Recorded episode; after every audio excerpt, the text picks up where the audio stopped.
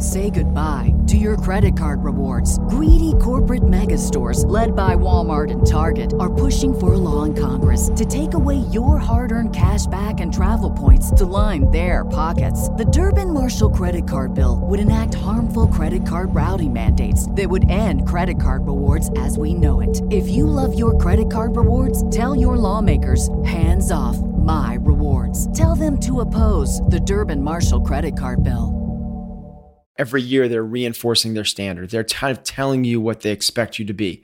So now we know for the games what they're expecting females to be able to clean, right? Because we've had that muscle up clean ladder. Essentially, they're setting the precedent of you have to be this strong, fill in the blank. So the precedent is becoming more and more clear. But in terms of the importance, that hasn't changed at all. Even when I was training Chris Spealler back in the day, we knew the price of admission back then was a 225 snatch. So we worked our tails off for that 225 snatch. What confidence is has nothing to do with winning or the leaderboard. What confidence is, is knowing that you giving your best effort is enough. Okay, Ben. Hello, how are you? I'm good, Patrick. Good. Um, today, we're going to talk about something that we've talked about a little bit in the past, but we're going to sort of go a different direction with it. Um, and that topic is programming. Um, we've talked about it before, uh, thinking about or, or, or, looking specifically at athletes inside of a gym, inside of a CrossFit affiliate, mm-hmm. Um, and how you program for them versus how you would program for a competitive athlete, and mm-hmm. the importance of doing and the importance of knowing that there is a differentiation between the two. Today, I wanted to go the other way and talk about programming specifically for the spot of uh, the sport of CrossFit. Um, something that you've done for a long time, obviously working with Katrin and Matt and Cole and Brooke, but also through um, CompTrain, which is something that you've also done for for a very long time. So obviously, something that you've thought a lot about in terms of what are the differences, what are the similarities, and what are the differences between these two populations. So we'll start in, in one place that um, I feel like you've talked a lot about, which is this idea of once you are strong enough, then you then you can then you focus on conditioning, mm-hmm. right? And this idea of of there is there are certain markers that you need to be able to hit in terms of strength numbers before you are ever competitive at a regionals or certainly the games. So let's let's just dive into that to start, which is this idea of like what does what does strong enough mean what does how do you know when it's time to spend less time moving heavy weights slowly and more time to move you know moving moderately heavy weights quickly yeah i think that there's uh um, I obviously like this topic. I mm-hmm. like talking about programming um, and developing athletes, particularly in, in the sport. Um, I think that there's what we call a three headed monster. And I, for our regular members, this doesn't really hold um, hold water. Mm-hmm. It's more about just getting them fit and getting their biomarkers in place and trying to push off the nursing home and giving them full capacity into their 90s, living disease free. Yep. For our competitive athletes, we take a very drastically different approach. Mm-hmm. And essentially, what you have to have is it's almost like pass fail. Mm-hmm. You have to get these passing marks in certain categories, and those are strength, which we're about to talk about, skills. So think like handstand push ups, handstand walking, uh, muscle ups, things like that. And then finally, conditioning. Mm-hmm. So, conditioning, you're going to have a hard time competing at the regional level if you don't have a sub three minute Fran. Like that just, it's not shocking to anybody. It's like really obvious. Yep. Well, similar to that is if you're a male and you can't do 15 unbroken muscle ups, believe it or not, that's kind of the standard now at the regional level. You have to be able to do that. Now, if you have incredible strength somewhere else, you might be able to get away with it. But mm-hmm. by far in a way, it's kind of like that's the benchmark. That's where we need to be. And the same thing holds true for strength, where you essentially have a pass or a fail. So the way I look at this is let's just take one movement and kind of lay this out to kind of explain what I'm talking about. Okay. If you think about the open, if you want to be competitive in the open, you have to be able to snatch 245 pounds. That's kind of like the price of admission. Mm-hmm. That's the expectation that you have. And the case in point there is the second to last bar in 17.3, which was, uh, or 17.3? Yeah, 17.3 was 245 pounds and then went up to 265. So they're saying like not even the top guys, but we're expecting the majority of the good people to get to 245 inside of a conditioning workout. At the regional level, 265 was the last bar in a ladder. So they're expecting us to get to 265 at the regional level. That's kind of the price of admission. You got to be able to get there. If you don't get to that last bar, you're going to have a really hard time competing at a high level at the regionals. And finally, at the games, uh, the last posted average scores for games athletes was 275, but that's basically a year lag. So I would call that 285 now. So my numbers are open regionals games for snatches. It goes 245, 265, 285. If you don't have those numbers, you could have a 155 Fran. You could be able to do 50 um, unbroken chest to bars. You could do 25 unbroken muscle ups. You could be able to walk 300 feet on your hands unbroken, and you don't get to play with the big boys. Right. So that's what I mean by once you're strong enough. Then once you have those numbers, then stop chasing those. And then it becomes let's be create this balanced three-headed monster. But I think that um, there's an it's easily misinterpreted once I say once you're strong enough, people are saying I don't think strength is important. It's actually just the opposite of that. You need to be strong enough. If you are not this strong, you can't play. Yeah. Interesting. Um, how how has your understanding of that and developed over the years, like over the course of the CrossFit Games um, history, all of ten years? But has it always been like that, or have you seen that now it's more evident than ever that that is that that is the case? Um, I think in terms of the hard numbers, it's become more evident because they're kind of every year they're reinforcing their standard. They're kind of telling you what they expect you to be. So now we know for the games what they're expecting females to be able to clean, right? Mm-hmm. Because we've had that muscle up clean ladder. Essentially, they're setting the precedent of you have to be this strong. Fill in the blank. So the precedent is become more and more clear. But in terms of the importance, that hasn't changed at all. Even when I was training Chris Spealler back in the day, we knew the price of admission back then was a 225 snatch. So we worked our tails off for that 225 snatch. And for everybody that remembers, that's what got him into the regionals that le- year. He had to hit a 225 snatch mm-hmm. to make it. And he did, mm-hmm. which was a five pound PR at the time. But mm-hmm. we knew that without that number, he wouldn't make it. So it's just you have to kind of, and that's where it was back then. It's Yeah. 225. Yeah. Now the regional level is 265. It's just, Yeah. Is it's a would- moving target. Would a would an athlete like Chris Spealler, if he was coming up today, would he be able to be as competitive as Chris was the number of years he was? Obviously, he was sort of like he. Everybody was getting stronger, and also Yeah. he was just kind of getting older, and to the point where, but like, could you know? I think of Cody Anderson. Yeah. no, well, he's a little bit different because No, I think Chris Spealler is the right example. Um, I actually think that um, the strength numbers now would put Chris. He he wouldn't be able to hit these numbers that we're talking about, so he'd be at a real disadvantage. But the kind of caveat to that is if he were to, let's say it didn't show up, like at regionals this year, it didn't show up, right? We didn't see the barbell. If he gets to the next level, the way the scoring system is now versus the way scores used to be, he actually has a greater advantage because he gets to win workouts. So anything that comes up body weight or running, So why don't dive into that a little bit because I think that that's something that I mean I, I haven't thought about it too much, but just like the the, the scoring system dictates whether it, they reward um, outliers or it becomes your weakest link. okay So in the open format, here's the big eye opener for everybody. In the open format, it doesn't matter how good you are at anything. It only matters how bad you are.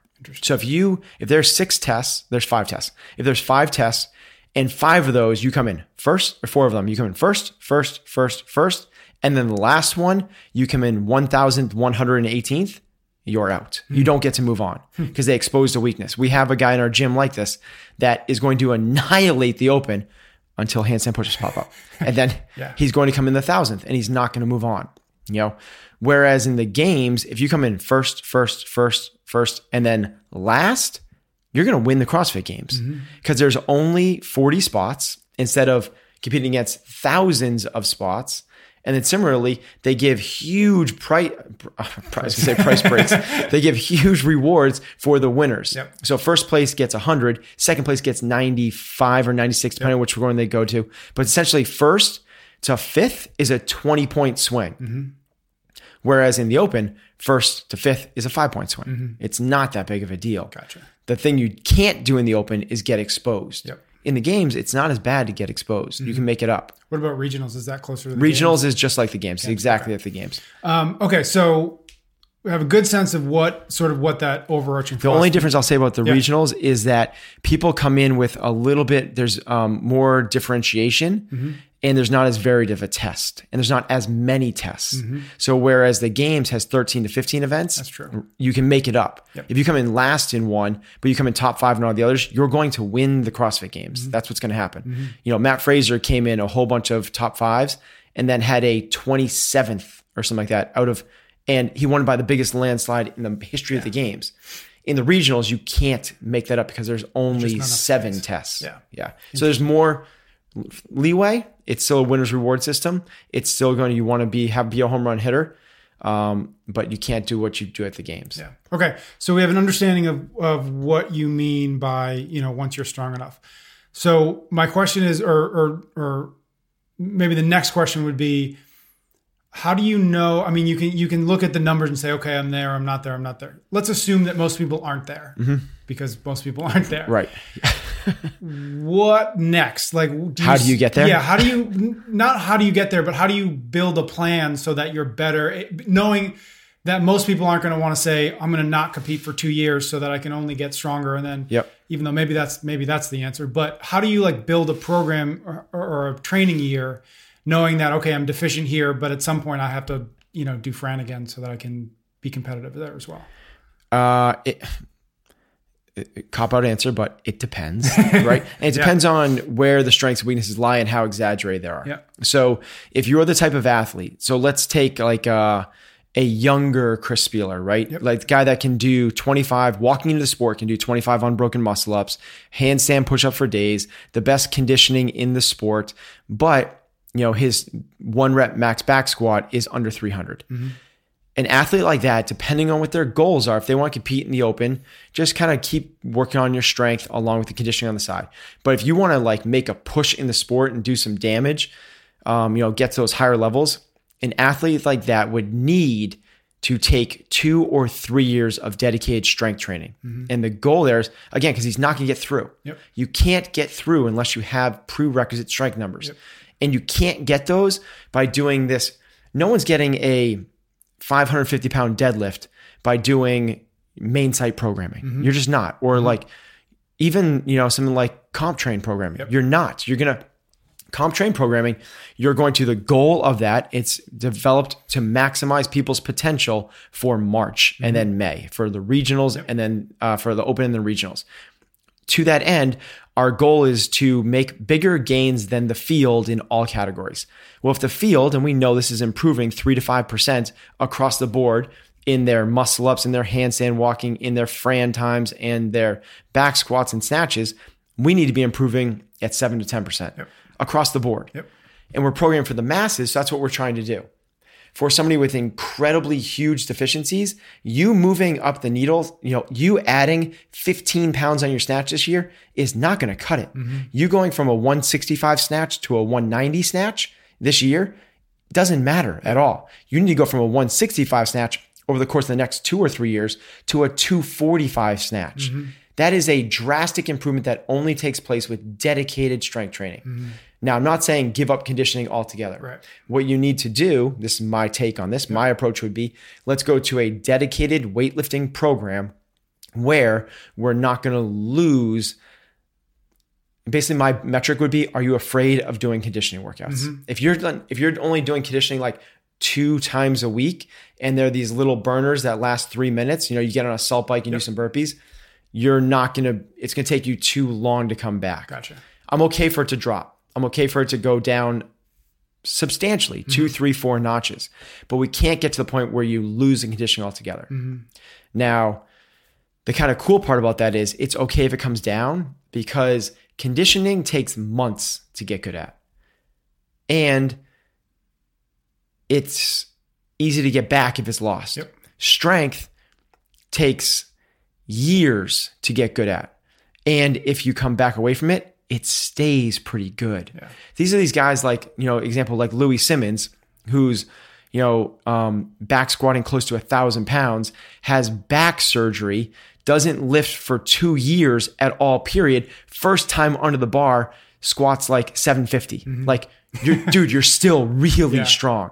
But conditioning wise, if you don't do any working out at all for two and a half years, you come back to Fran and you were under two minutes before, you're not going to be under 230. you're not going to be under three. Yeah. It goes away fast, but it comes back fast. Yeah. Strength takes forever to build. We measure it in years, not months, but it sticks and stays. So we can build it. So let's say we spend two or three years to build it to where we are happy with our numbers. We are now snatching 265.